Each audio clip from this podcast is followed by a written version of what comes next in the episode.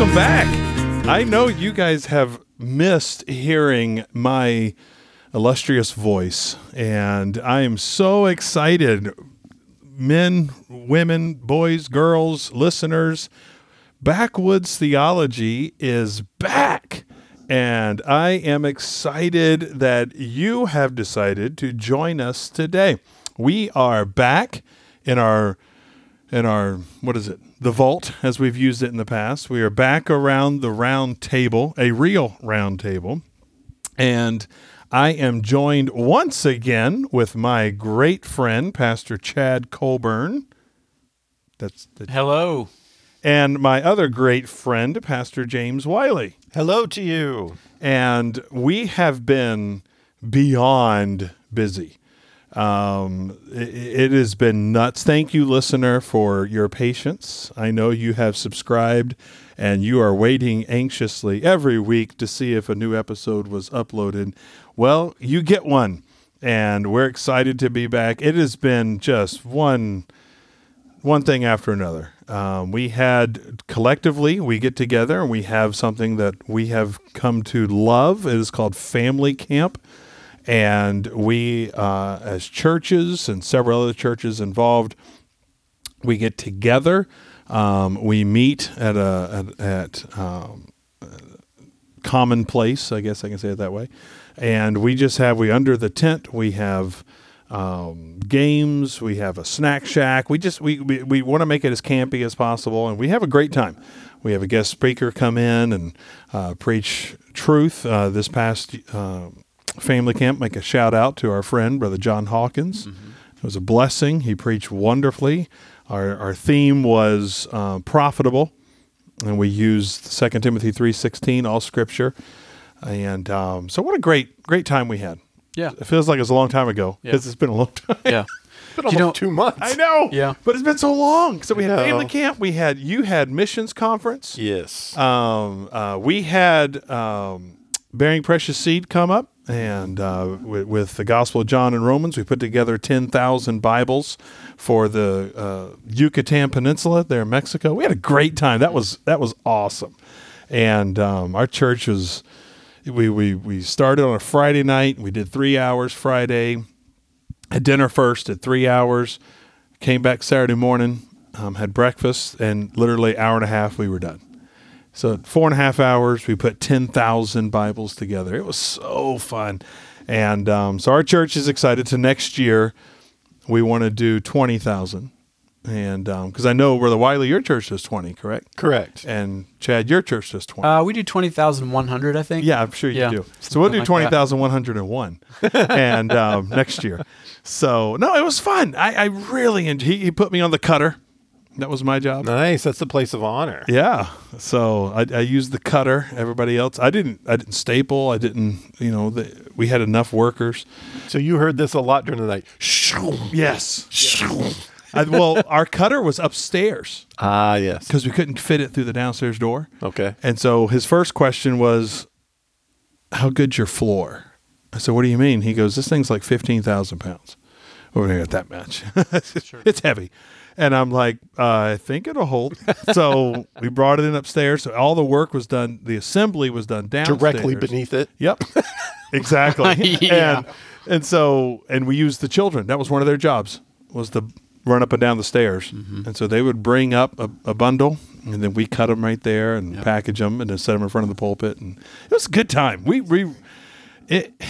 I think Dave Wiley, your brother and your member, said that um, the greatest thing about that was he goes, I've always viewed it as a mission trip without going on the mission trip. Mm-hmm. He goes, everybody can go, and everybody has the ability to travel to the Philippines, but your whole church can work and get involved that way. And it was fun. Like, I, like we were singing, um, maybe singing some Christmas songs, but we just we had a blast. And doing without it. without the word of God, you have no missions. that's true. There is no Yeah. missions without the word of God. So it is so essential. It was great. So that's what we did. And Chad, you've been swinging a hammer. Yeah, I've been doing a little bit of roofing and uh, just getting a few projects wrapped up before winter comes and firewood. Everybody's doing firewood. Yeah. And then uh, our school, we added a staff member and added uh, some students this year. And so there's been some transition there. And uh, you know, the weeks string together and they become months. Yes. Yeah, and so um, it's a bummer that we have gone a little bit of time between recording, but also I think there's profitability in it because it does give us a moment to to stop, pause, and reflect upon our purpose. We all, all three of us are pastors. We Yeah. all have ministries. Um, we all have jobs. Mm-hmm. Um, we, we, we do work outside of uh, just pastoring. And also, there's a lot of people listening that perhaps don't understand what getting ready for winter is. Yeah. Like a lot Sure. of my pastor friends, getting ready for winter is making sure they know where their s- couple sweaters are. Sure. Where here in Maine, you know, it can take weeks to just get mm. everything prepared because you just have no idea what the winter is going to bring. And it descends quickly. it does. It descends. We're supposed to get snow tomorrow. Some of our Mainer friends have already had snow. Right. We're supposed to get snow tomorrow. That's right. Yeah, we are supposed to get some tomorrow. So, yep. If you're trying to timestamp this recording, it's not July. No. Yeah, it's not July. So my wife says, "Well, it'll be nice again in June." so, yep. Wonderful. Well, I was thinking before we we dive into our study today, I was I was just thinking about something um, that I I wanted to make note of, and you know the the title of our podcast is Backwoods Theology, and the reason it, it's it's backwoods theology is is I in my mind it's twofold. Number one is that um, a Bible believer is someone who is uh, like a Berean, and the Bereans are described in the scripture as those that receive the word with all readiness of mind. And so they receive the word with readiness of mind. This is Acts 17, verse number 11. But then what happens is they search the scriptures whether those things were so. And one of the things, if you have uh, lived long enough and listened to enough preaching and enough teaching, um, you will over time find that there are some things that you are taught that are so. And there are also some things that you are taught that are not so. That's right.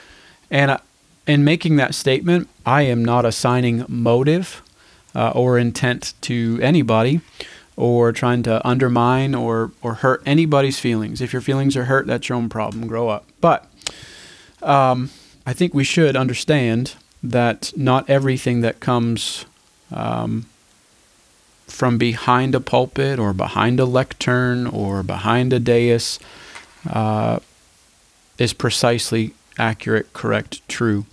And so, what must happen is that we, having our Bibles open with a ready mind, uh, search the scriptures whether those things were so. It is easy to accept somebody's systematic theology that has been uh, published and put together with beautiful pictures and cross references. It's wonderful to just be able to, to accept a systematic theology and run with it and not think about it. But there are some of us out there who are unable to uh, stand by or stomach someone simply telling us what must be believed without any kind of sound scriptural exegesis. Now, exegesis is different than eisegesis. Yes. Eisegesis is when I have my preconceived notions, my glasses, if you will, that are a certain prescription, and I see things a certain way. And and if you will eisegete, that means that you're going to take your. I'm, I'm going to speak to my ministry context. Um, I am a Mainer, grew up in Maine, um, a bearded Mainer who burns firewood, who thinks a certain way, who who um, there's just a certain way that that Mainers are, certain way that our people are. So if I take my Mainerisms and I plug my mannerisms, my manner ways of thinking into the Bible, if I overlay my mannerism, even my church exposure, upbringing, the things I was taught as a kid, if I superimpose those things on top of Scripture, then I am, to a certain degree, suffocating what it is that Scripture may be saying. I'm hindering it, I'm suppressing it. And that is unwise, brothers and sisters in Christ. and so if there is a person that ever tells you um, or tries to tell you how you must think or how you must believe uh, or um, or tries to snare you into their uh, line of thinking, then I would just caution you to be wary and um, and just note the Bereans. The Bible doesn't say that the Bereans had a pastor that told them everything that was to be believed. The Bible describes the Bereans as a group, as a church, a group of believers that searched the scriptures whether those things were so. That that means also that they didn't just take Paul's word for it. That's right. Okay, if there's anybody you could probably take his word for, it was Paul. But Paul didn't admonish them to Matter of fact, take I his word it for says, if I'm not mistaken, they were more noble than the Thessalonians correct. or Thessalonians, but those in Thessalonica. Sure. Yep. And uh, it's in that they search the scriptures. Right. So Right. there's there's nobility, biblically speaking. Yeah. I mean, it's this is the word of God, so it's God that describes these people as more noble, and um, God wants you to think. God wants you to think with your Bible open, uh, with a, a readiness of mind, a willingness to be taught. And we do that as not just Mainers, because I'm not a Mainer. Sure, you are not a Mainer. No. Yep. But we do that also, which I believe I can show you biblically that I can be one, but that's okay. Mm-hmm. I digress. Jesus was That never was very compelling. Yes. Yes, Jesus yes. was never called a Bethlehemite, No, he was Nazarite. but he was never he wasn't born in Nazareth. But I can't. I can't do everything that Jesus did. So I, Sure. I was told I can't ever be in Maine because I wasn't born in Maine. But anyway, so um, but we also do this. We don't just say uh, think as Mainers. We think as Americans. Sure. Oh yeah. You know, Yep. Western has society has really influenced the way we think, especially in the in the scriptures. So I think that's important too. Yeah. Well, I mean, the Bible has influenced Western thought. Yes. But then what Western thought has become has done the same to our Bible reading. Yes. Um, which which is sometimes very unhelpful. Um, so and, and within America, our own churches, you know, there are lines of thinking and ways that people were raised and all that they've ever heard and cultural, you know, where my wife is from, the church culture was much different than where I was raised. Where I was raised, if someone said amen in the church, it got everybody nervous. Sure. Yeah. Whereas where my wife grew up, she grew up in the tent meetings of the South where they pick up the preacher and someone runs around the tent with him Right. while he's preaching and Right. everybody is losing their minds. And I'm not saying any's right or wrong. I'm just saying that you have these cultures. But what's happened, I've found, speaking to what you're saying, Chad, is we've believed a certain line of thinking that can't be backed up biblically, but it's all we've ever heard. It's all we've ever heard. And, um, you know, lately I've had a lot of folks come and challenge some of my positions. And I guess that's as polite as I'll put it. And then when I ask them, okay, well, why don't you share with me your position? Mm-hmm. Can't do it. Yeah. Mm-hmm. Yeah. Can't do it. Yeah. Then I say, well, how do you know my position is wrong? Well, it just feels wrong. Mm-hmm. Feels wrong. Hmm. Do we hmm. do we base? Because to be honest with you, if we based our belief on what feels wrong, They're changing all the time. I believe a lot of people going to hell that doesn't feel right to me. Sure, yeah. those are good people as far as I'm concerned. Yeah. Mm-hmm. Yeah. You know, people who have never heard the name Jesus. You know, I could speak, hum, you know, humanitarily. That doesn't feel right. So I don't base my biblical understanding on feelings because feelings are, are just going to fail you every time.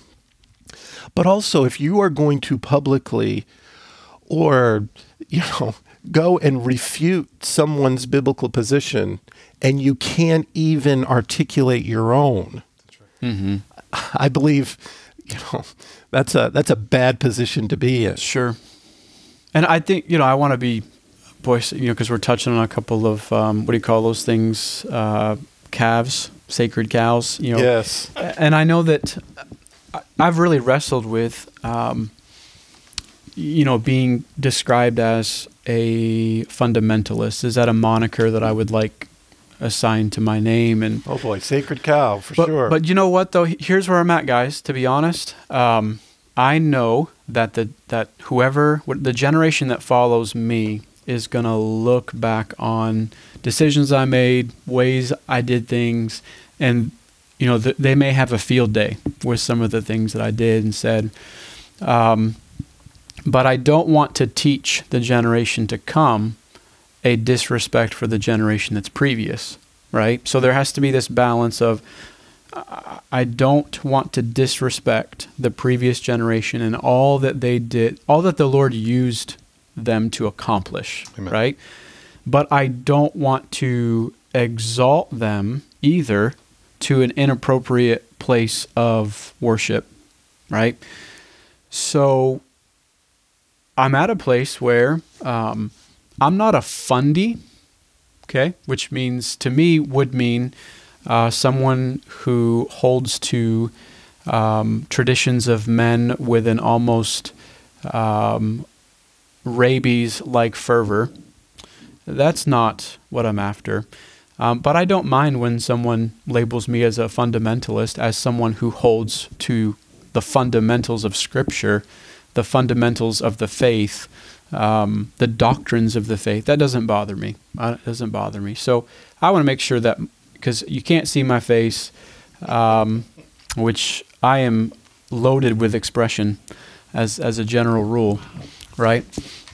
But I do want to make sure that people understand that you can respect and you shouldn't cast off the traditions um, for sake of being an anti-traditionalist, but you should examine the positions that you are taught hmm. and this the scripturalness of them.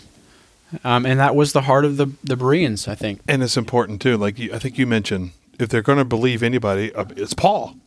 You know, but truth be known, we can all say we've been taught something by somebody we love, we respect, we hold to a high position in our life, a mm-hmm. high uh, uh, a stature in our life that we can say, I know that's what you taught me, but I don't believe that's what the Scripture says. You know what I mean? We right. don't just believe it because Doctor So and So that we love and respect. But so then you're not going to turn around and defame Doctor So and So's exactly. character. Exactly. Right. right. You want to get my goose? That's a good way to do it. Is to to not. If if you have a disagreement with a man, then as a man you should approach that man one on one and discuss your disagreement man to man, one on one. I think it's ex- well. I, I tell you, I was reading this this morning. I believe the Bible says to do that, doesn't it? Well, Proverbs in my Bible reading this morning, Proverbs twenty. You know, Proverbs twenty verse three says, "It is an honor for a man to cease from strife, but every fool will be meddling." And I think the honorable thing to do is to not create strife, but to go and talk to that someone you dis- disagree with one on one. Not even necessarily to agree, but to understand. Amen and and avoid creating uh, controversy, difficulty. Every fool will be meddling. That's not my idea. That's God's idea, God's truth. And so uh, it was just. I, I know this is maybe not our conversation today, but it's just helpful for me to, while I have someone's ear, um, just to state as charitably as I can um, search the scriptures to see if these things are so. And that and that listener, don't believe backwoods theology. Either. Sure. You know what I mean? Right. Uh, I, I don't want anybody ever to listen to our podcast and then say, "Oh, I believe it because because they said it." Right. Our church, I, I, I've told truth several times. It's important. Okay, okay. Here's here's a here's a fundy thing that I hold to. Bring your Bible to church. Yeah. Okay. Bring your Bible to church. Mm-hmm. And and I was I just showed live streaming is great because I can watch other people and I can see what they're doing and I know what not to do. And so I'm watching this guy, and I, I told I brought I grabbed my wife. I said, Duska, come here, look at this. And I said, look at what he's doing. And here's a man that we sat under for four years when we lived outside the state. And and I said, watch what he does. And he has his pulpit. It's this plexiglass pulpit which I'm already I'm like ugh, but that's just me. Okay, that that that is a preference. That's not a doctrine. But he's got his pulpit here, and he's got a plexiglass table beside him, like little round table, mm-hmm. and he has his Bible on the table over here, and all his sermon notes in front of him. So then he does this. He steps over here and he reads the a half a verse. And then he now we're talking we're eight, ten minutes into the sermon. So he just now reads the verse. There's been at least eight really good jokes. yeah. Yeah. Yeah. And then he comes back over here I'm just kidding. and for the next 20 minutes is reading a quote that so and so said. Mm-hmm. Y- What, I- what I'm trying to get to is you could sit, and I told, I said, Deska, watch. We could sit in this church service and never once have our Bible. You know what I mean? Mm-hmm. I, I could sit in that church service and did and not bring my Bible to quote unquote church and listen to this guy preach and walk out and say, man, I was really blessed. today." But I didn't search the scriptures. It- It's vital for the listener uh, to Backwoods Theology. And, and if you listen to this podcast and you're not a member of any of our three churches and you're a member of another church, praise God. But don't take your pastor's word for it. Bring your Bible and you know what I mean? And listen to what he says. Yes, he's supposed to give the understanding. I believe that's a biblical truth. Um, he is gonna. He is if he's if he's worth any anything as a pastor, he's going to give you the truth. But it's good to have the scriptures with you in front. I used to apologize to our church for how many times we have to turn. Mm-hmm. There you go. Oh, I'm sorry. I'm using a lot of Bible today. And I've had like three people tell me, like, stop apologizing for using so much Bible. Sure. We'd rather you use so much Bible and run out of time because you use so much scripture and not run out of time because you had a cool story you want to share. And you're looking at the the the king of joke telling. And even in 14 years of pastoring, I can go back and I'm like, man, I would I would finish a sermon and say, oh, I'm sorry, I'm out of time. Well, had I not told that 20 minute joke, I would have had plenty of time. So um, I know I'm rabbit trailing right now, but it's important, I guess. Have the Bible, read the Bible, study, be a Berean, search the scriptures to see if these things were so. Know what the Bible says. So Yep. I've been told several times recently that by going to so much scripture, you're causing confusion. Uh, you're causing confusion. You're just confusing people by going to all of these. In essence, what they're saying is, is that these scriptures do not go together, and you're just confusing folks. And I always try to say, no, the Bible brings clarity. Amen. I'm trying to clarify the confusion that has been brought. Amen. And the word of God is the only thing that's going to, because my, you know, well placed commentary or my, is is only as good as the next guy's. That's right. But the word of God is is going to bring the clarity. And quite frankly, I believe that when the word of God is referencing another passage, we ought to go. Sure. Mm-hmm. If it, mm-hmm. if Jesus says, "Have you not read?" or "As it is written," or Paul, as he does, is quoting constantly the Old Yes. Testament, should we not go back and see what he is, what he is? Well, is that not the biblical method? of course. Comparing scripture? Or is it, Well, and the biblical Spiritual things to method spiritual is study. Amen. is the biblical method. And that is and you know, I tell you what guys, I've I've gotten you know, there's some things that I have worked through on Sunday afternoons that at times I'm thinking, oh, this is a waste of their time. This is a waste of their time. They don't need to know about principalities and powers. They just, you know, and I can get discouraged because I think, am I wasting their time, thereby wasting my time? You know, give teaching this. Um, and and that is a wrestling match because there is so sometimes a ton of scripture to to verify or scripture that needs to be strung together um, in, in a way that that takes time that takes time.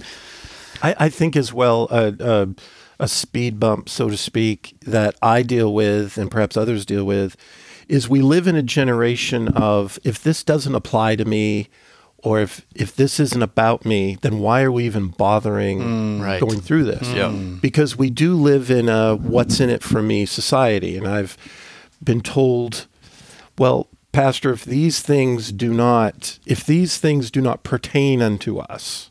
Now look, the Bible says all scripture is profitable. Amen. The Bible says they're written for our learning. But we have to understand that, okay, these things are not written about us. Mm-hmm. And we live in we live in a society where people are only concerned about things that are about me and Right. how is how are you going to apply this to my life That's right. and there's a few things that I try to help with. Number one, the Word of God is not about me, it's about Him. The Word of God teaches me about Him. Uh, but also, if I can only preach from things that pertain unto the New Testament believer, 85% of the Bible, you know, is is Directed to the nation of writing Israel. about Yeah. Christ and His kingdom, and and so um, you are muzzling the ox that treads the corn by saying that well we just want things that pertain unto us. Well, it's all profitable for us, and it teaches us about God, teaches us about Him. So that's one thing that I'm dealing with as well is that because you know I most of the word of God, most of the word of God is about you know God's relationship with the nation of Israel, his their restoration, uh, his coming for them. That's not all the word of God, but I think we would all have to agree it's the majority of the word of God mm-hmm. is about that. Well, we hear the word doctrine. What's profitable for doctrine? But what doctrine? You have to figure. You know what I mean? Right. What doctrine? Right. Is it is it the doctrine for for the kingdom? Is it the doctrine for the church? You, you see what I'm saying? Sure. I can get doctrine out of Deuteronomy, but I'm not going to get church doctrine. Well, you have to rightly divide to place doctrine That's right. in its proper category. This is, you know, you, you talk about things that pertain, right, to me, and, and even like things that per, the concern is things that pertain to me right now in my specific situation, right? But you know, if if there's there's things that a wise man does in life in preparation for things down the road, like an insurance policy. I, I don't want to die anytime soon, um, but if I were to die, there are things set up whereby my family is taken care of, mm-hmm, right? Mm-hmm, mm-hmm. So the Bible says that we're to buy the truth and sell it not. And there are things that we pay for every day that we may never see the benefit of them, or by the time we see the benefit of them, others see the benefit we don't. So when it comes to Bible study, it isn't always about you. It isn't always something that pertains directly to you, but it is something that when the truth is made available to you, you take it.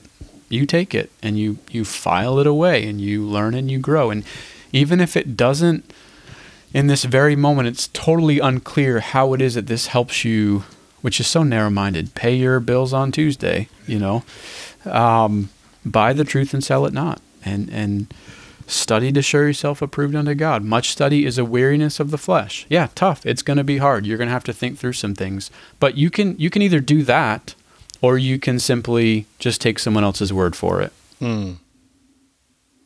I mean, I'm, I'm amazed. Um, and I'm careful, you know. I try to be careful because I already, I have this saying. I'm, you know, I'll be talking with someone. I'm like, "I- I'm trying not to be a jerk, and then I've realized I can be a jerk without trying. I, I mean, I, I'm not trying to, but I've just noticed recent, you know, it, I've been noticing over the last several years, but it has just been highlighted so recently how lofty men hold the writings of men.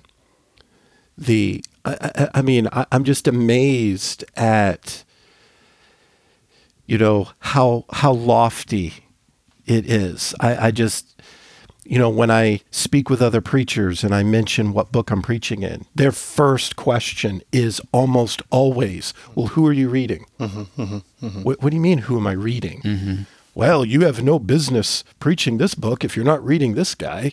He's not right on this book, but he's right on that book. You know, and it's it's it's just amazing to me. I, I have no issue with commentary. I, I have no idea what the two of you do. No issue with it at all. If a man wants to use that, but I'm just I, I'll use the word concerned at how important some men hold the words of men. I have no trouble with the comment as long as it's in line with the word of God. But my word, I, I mean, I have Well- two thoughts though. Because, okay, uh, and I've been told that I have the arrogant position. I've been told that more than once. Because I believe God gave man his word, and God gave man his spirit to guide him in that Amen. word. And again, I have no trouble if someone wants to pull a book off the shelf to get an idea or a jump start or whatever it is, uh, that's fine. But to call a man arrogant that just believes God, that I can read his word and the Spirit will guide me in truth. But then at the end of that, I'm accused of, well, that's a private interpretation because you have not considered what other men think. Mm-hmm. Well, if we'd stop and think about that just for a second, um, you know, that's the passage in in Second Peter mm-hmm. chapter number mm-hmm. one where Sure. it speaks about how God gave man His word. And so I always, every time someone brings up that verse to me, it's always used incorrectly. And I'll stop them and, and I'll say, okay, define for me private interpretation. Mm-hmm. Define f- that for me. And then I'll define it for you. And they'll say, well, there's a, you know, in essence, their private interpretation is, and whoever this is, whatever group of men, determine what the Word of God says. And if you believe something opposed to that, well, that's a private interpretation. And I say, no. What that means is God gave what he said and gave what he meant. And if man comes to any other conclusion besides what he meant, then that's a private interpretation. Mm-hmm. You know, I, because if I believe anything different than the way God gave it, then that's a private interpretation. It's interesting. That's the only place in the Word of God where I find the word private is that mm-hmm. verse. Mm-hmm.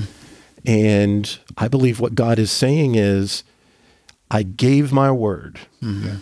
And if you take it in any other way in which it is given, then that's a private interpretation. Hmm.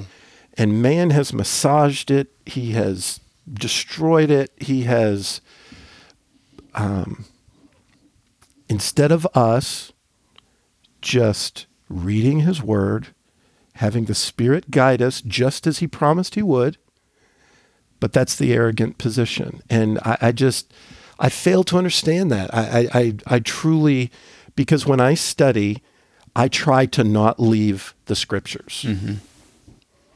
And I believe you can do so. I do the same. I believe that you can study the Word of God and you don't need to, you don't need to leave the Word of God.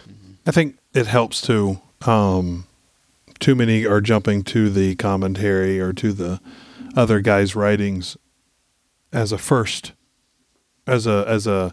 Let me read this. Okay, let me read what he says. You, you know what I'm saying? Mm-hmm. And um, I have no problem. I consult the commentary. I consult another man's. Well, if you do that, how do you know which one's right? Exactly. I, I do that after.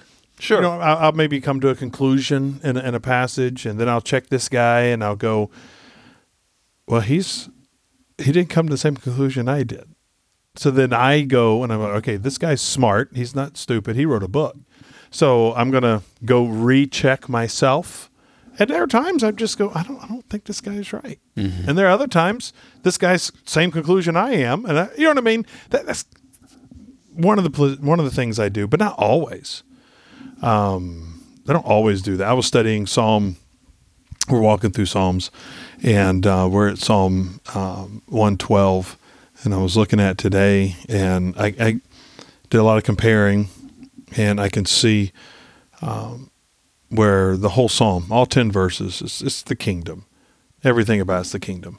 And I checked this guy, and this guy didn't even bring up the kingdom. You know what I mean? Right. And so he made it completely. What you and I, the term is used today is it's very devotional, whereas I don't believe the scripture is being devotional. I believe it's being direct, as this is what the kingdom is going to be like. Um, but that, that's beside the point. But you were going to say something. Well, I think if we think about it, if so, there's a couple things. The first is um, none of us are an island to ourselves, Amen. and you know the Bible talks about iron sharpening iron, so a man sharpeneth the countenance of his friend. So there's an effect that while if you were to take a thought experiment and say, could a man on an island with the Bible, you know, could he understand the Word of God? And I would say yes, he could, and and that is built upon the understanding that the Scripture teaches um, that the Holy Spirit indwells, and He leads and guides us into. I think the word there is all truth. Mm-hmm, okay, so theoretically, it's possible for that to happen.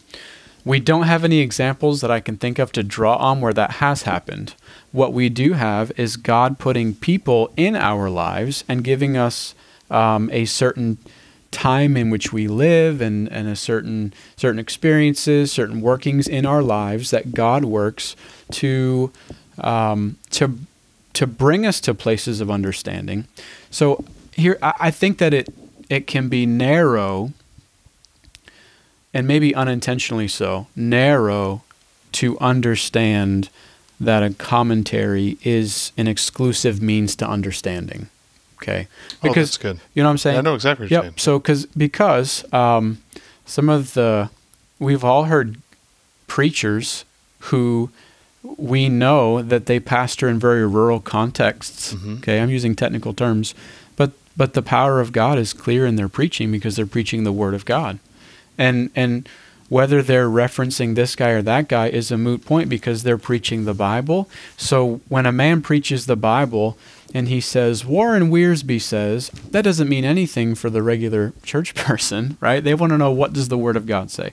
So it is it can be narrow to think that a commentary is an exclusive means to to amplifying our understanding of scriptures. Because most, I mean, I'm thinking of our church folks uh, and all the commentaries, and you say, well, this person, wrote, that means absolutely nothing right. to the them. person in the pew.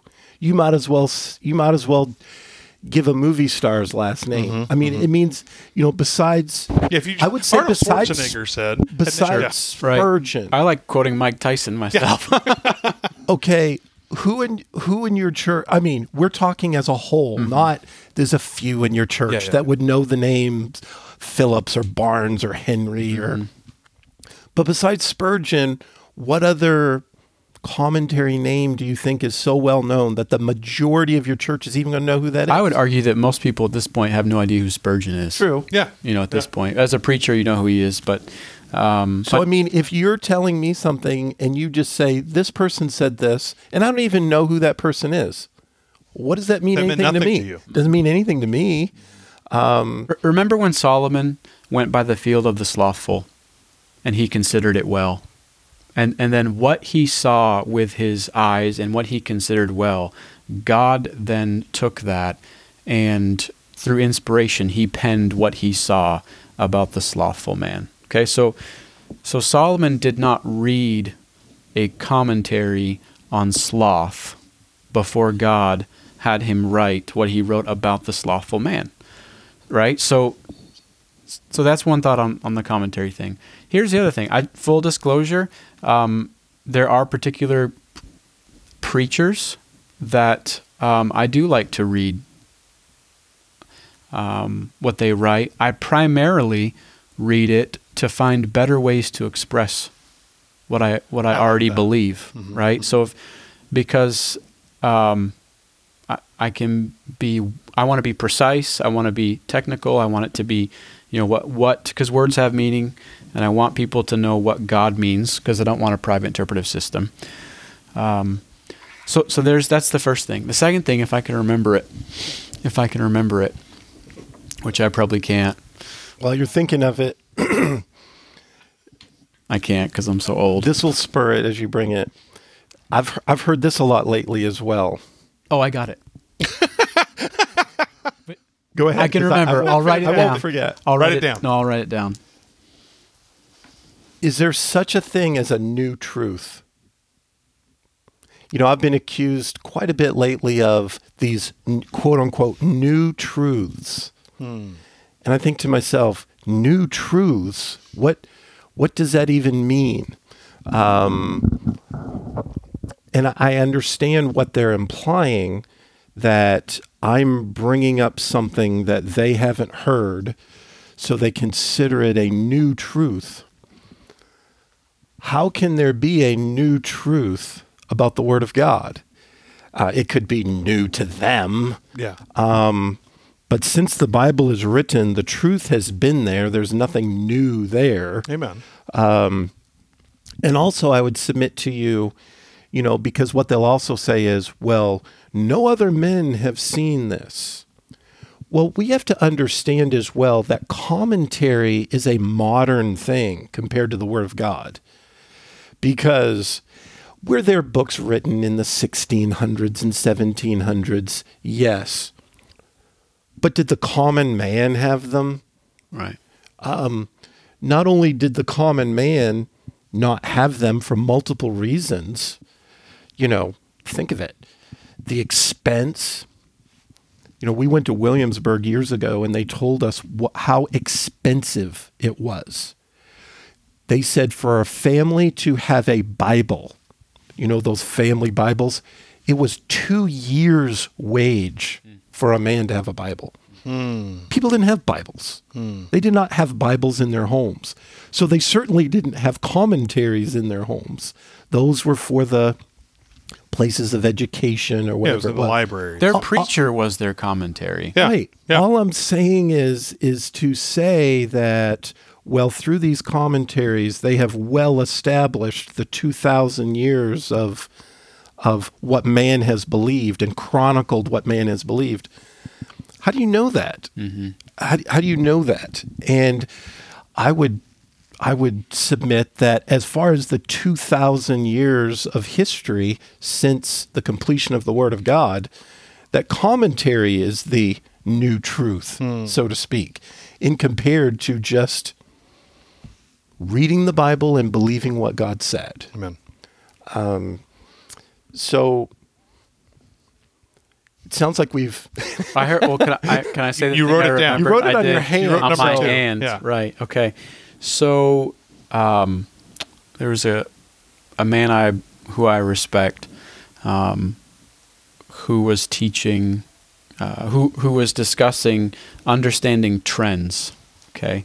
And so, so a trend, right? You you don't just want to understand where you are, but but where you have been, and then you want to correlate the two to figure out where you're going. Okay, so it's not just where you are right now on any issue, where you are right now, but where is that issue taking you? Okay, simple application is music. Okay, when you make Okay. a change in your church, in your music, um, it's not just where it puts you, but where it places you down the road. Okay, so taking that principle and then applying it to um, education, because ultimately commentary is the result of education. Okay, and academia is obsessed with academia. Right. how- what I always say. Right, right, right. And textual criticism as a discipline. Okay, so textual criticism, which is which is um, exactly what it is, criticism of the text. Okay, textual criticism is something that arose out of academia. Okay, and and ultimately textual criticism, and this is great. This a, a, a pastor mentioned this. I'm like, this is he is right. Textual criticism is the application of evolutionary thinking to the Bible.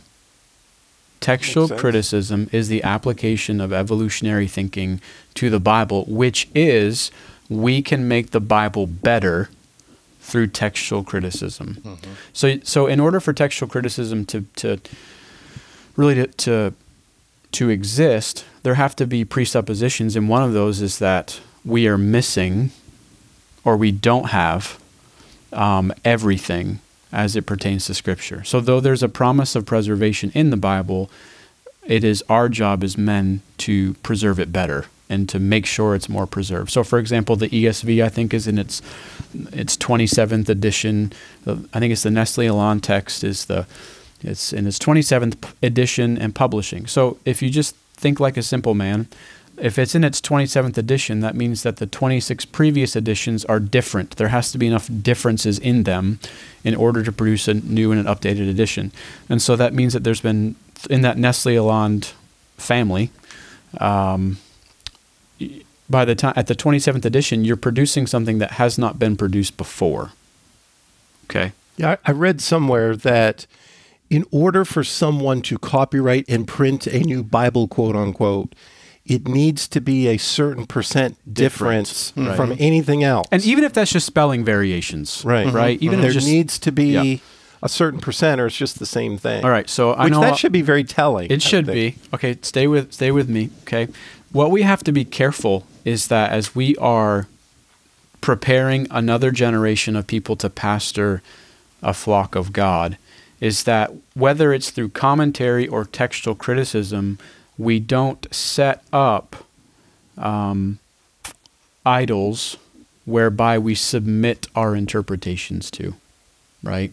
That we don't set up before. So if my son, any of my sons, if they were to say, Dad, um, I uh, desire the office of a bishop, okay, and he has, if he were to have the gift of pastoring and he desired the office of a bishop, then I don't want to set him up to think that, well, in order to be a successful pastor, then you must have certain things on your resume, and one of those being academia because textual criticism rests on academia. And so, as Bible believers, for our interpretations to rest upon academia, that actually, in principle, makes us more similar to the textual critics than different. That's right. Does that make sense? And and I don't want to trend line my own children towards relying upon a Nicolaitan to understand the Bible than taking responsibility for themselves. Does that all make sense? Mm-hmm. Okay. All right. That's I can wash wash my hands and take that off. That's my concern. My concern with commentary is that it becomes primary instead of secondary. Amen. It could be secondary, but it should never be primary. Amen. Yep. And that would go for if you're a regular, you're reading your Bible every day, um, and you maybe you have a days of praise or a daily bread or some kind of supplemental devotional. Too often, those supplemental tools become the primary mode That's right. of understanding That's and right. worshiping God, and that's not that's not what God wants for you. He wants you to know Him directly. I would just I would like to share with the listener too in that if you are if you are going to disagree with someone and there's you know if someone is teaching or preaching error then they ought to be confronted. I would just say be able to articulate biblically Amen. you know, if you're going to say that is wrong and you can't articulate what is right, mm-hmm. Then perhaps it should be someone else who should go and confront uh, the person who is giving error. Um, I, I, I find it interesting. I, you know, obviously the last episode, I recorded the last episode.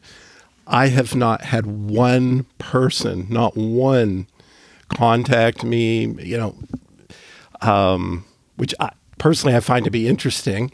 Um, I did what I felt was okay, I'm going to take this passage because I believe the Bible points to itself. I don't believe the Bible points outside of itself for its interpretation. I just don't. And what is interesting, you know, and so I just the best of my ability sh- tried to show how all of these things had already been said in the scriptures. And so all I'm saying is is I know that probably most if not all who heard that disagreed with my position on that particular text. And that's perfectly okay. I iron sharpens iron, you know, that's fine. But if someone came to me and said, "You know what, James, I disagree with your conclusion on that text." Guess what my response is going to be?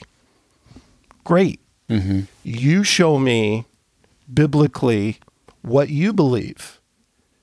Mm-hmm. And I feel like if I'm going to disagree with someone and say, you know what, that's not right, and I don't have the ability to be able to show what is right, then what business do I have? Right.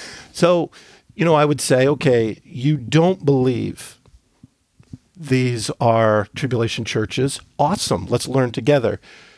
Show me biblically how they're New Testament churches. And I, I've stood before my church so many times in the last few years and said I was wrong. Hmm. I think what happens is is we stop we, we just aren't teachable anymore. Hmm. and there's you know it's no before I even hear something, and again, you know I've been called some things in the past you know several weeks which I've never heard in 20 years ever. What's interesting is, is I'm just showing. I had one person you know label me a heretic and and I said, well, okay, why don't you why don't you declare to me what you believe? He kept quoting this particular commentary writer who is publicly does not believe in the King James Bible. He's already a textual critic. Yeah. He's does not believe in the King it's well known. Mm-hmm. And so I stopped this individual and I said, Now, you understand this person doesn't believe in the Word of God. You do understand that. Mm-hmm. And I got the typical, you know, saying that people say, which I think is ridiculous. But I said, So. What was the particular saying? I knew you were. I'll refrain from that. All right, fine. um, Off the record. I've heard great. it all these years and it doesn't make any sense to me. But um, I said, So you do understand he does not believe in the King James Bible? Yes. Okay, do you think he's a heretic? That's a great question. Do you think he's a heretic? Right. You just came in here, you called me a heretic because I believe there's a line between Israel and the church mm-hmm. that you don't see. And I'm a heretic. This man doesn't even believe in the word of God. Is mm he a mm. heretic? Oh, no. Mm-hmm. So you would not label him as a heretic. I said, so the issue of not not that you would label that man a heretic, no, but you're no, just no, saying no. You, you yeah, applying my, my the same rule. Is, applying the same rule that my point is. So what you're saying is, okay, the issue of whether Israel and the church and where the line is between them is more damnable than what the Word of God is mm-hmm. to begin with. Mm-hmm. And I just couldn't get that through my mind. I said, I, am sorry, I just, I'm not trying, again, not trying to be a jerk here, but why are you grasping onto what this man has to say? And he publicly doesn't even believe in the Bible. And yet you just think I need to be marked and because I believe there's a darker line between the Israel and church than you do. Mm-hmm. I said, I don't understand. Mm-hmm. And, um, you know, there's people that I don't agree with with their stand on the scriptures. I'm not going to call them a heretic. I mean, right. the word of God is so great. Yeah. It is so much higher than our ways and thoughts. Man. And I'm not going to I'm not going to wield the word heretic like a loaded gun, like a child. No, this is great because um, uh, this is the third thing I remembered now. Yeah. So when Was it, it on your hand? I thought you had no, two. no, it's no, but it's the third thing because it is. So, right? Because it's the way it is. Um, even something like the King James Bible itself, right? So there are two. There's two major positions on the King James Bible. We were educated in. Josh, I'm looking at you we were educated in a line of thinking that was based upon um, the received text, like the received text tradition. Mm-hmm. Okay. Mm-hmm. Um, and I think I'm safe to say that we have both pivoted to a faith based position, mm-hmm. right? Which is because God promised to preserve His word um, it's not it is not necessary for us to hold to a um, you know the the the RT Masoretic Hebrew tradition. Now, I would not label a brother who holds to that position a heretic. as a heretic. No, I would rejoice. I would rejoice that he's a King James Bible believer, and I would have him preach for me, and I have no problems with that. Right? Amen. Um, and there has to be enough maturity in the in the room for us to understand that there's going to be differences as to how you come to a conclusion without simply writing somebody off. Now, could I be written off by someone who holds the Greek Hebrew as the reason? Oh, probably, I guess, maybe. But um, there's there's not a need for that. Like you can disagree about some things and agree on some things and still get along. I think that's where I'm at. What I what I described to you, I don't believe is a separating issue about Right. where the line is between the church and Israel. Now, I believe it's very important. Uh, all the traction over the past two three decades of Calvinism is because of this issue. They the line between Israel and the church is being eroded. Sure. And when that's eroded, of course, Calvinism is going, you know, the principles of Calvinism are 500 years old. Yeah. But why is it just in the last several years it gained so much? Well, I would argue that older than that because Calvin himself um, attributed most of his understanding Yes. to Augustine. And Augustine. Just, I'm going to call him Augustine because we- well, fine, whatever. Get you get you some reading on Augustine, and and not just like not just the Goodreads quotes on Google. Yeah, Okay, yeah. not just s- what someone's put to a, to a picture that you Well, can post on your Facebook. listen- like didn't read the listener- man. Didn't Calvin say he could base all his theology off of him? Yeah, I think uh, Something to that effect. Yeah, to paraphrase, he essentially lived and breathed Yeah. the man. Yeah, and his belief. My point is, Sorry. my point is, what is the modern popularity? Um, it is, you know, where does that come? So, um, What's the spirit that?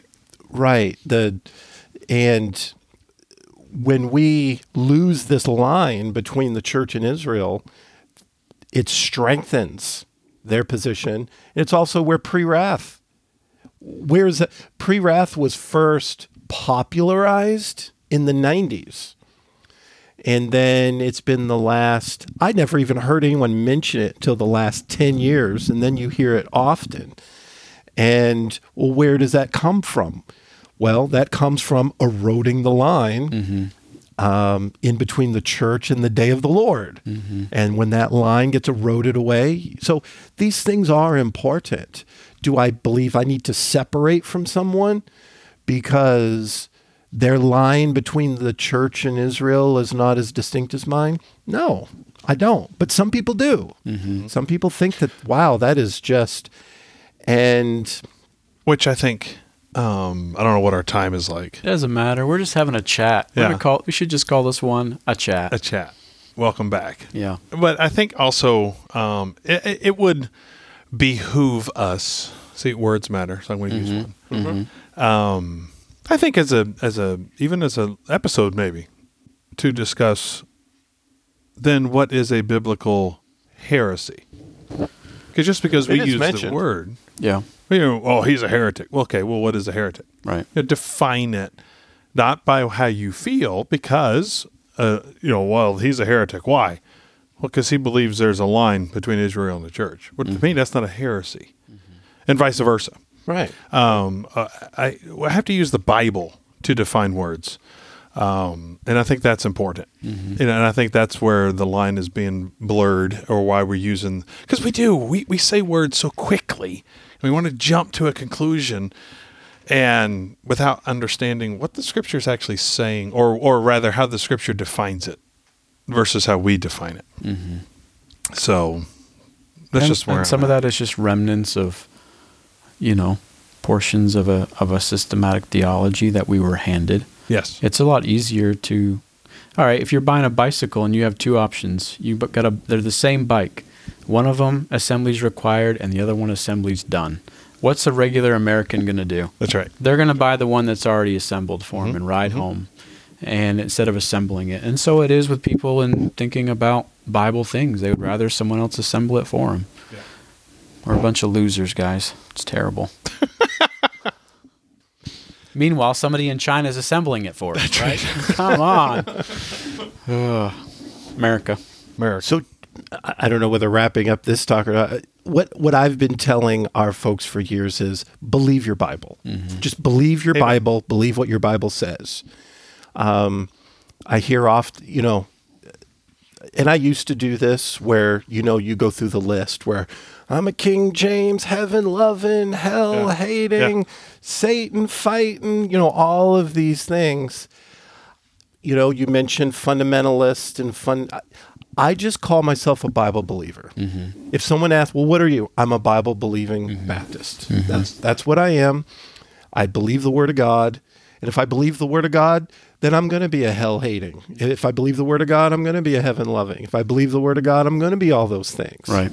So I just believe the Word of God. But when someone calls themselves a Bible believer, is that really so? Do you really believe just what it says? Because we've romanticized the Bible, we've poeticized the Right, Bible, we've right. allegorized the Bible, Right. where it doesn't mean literally what it says.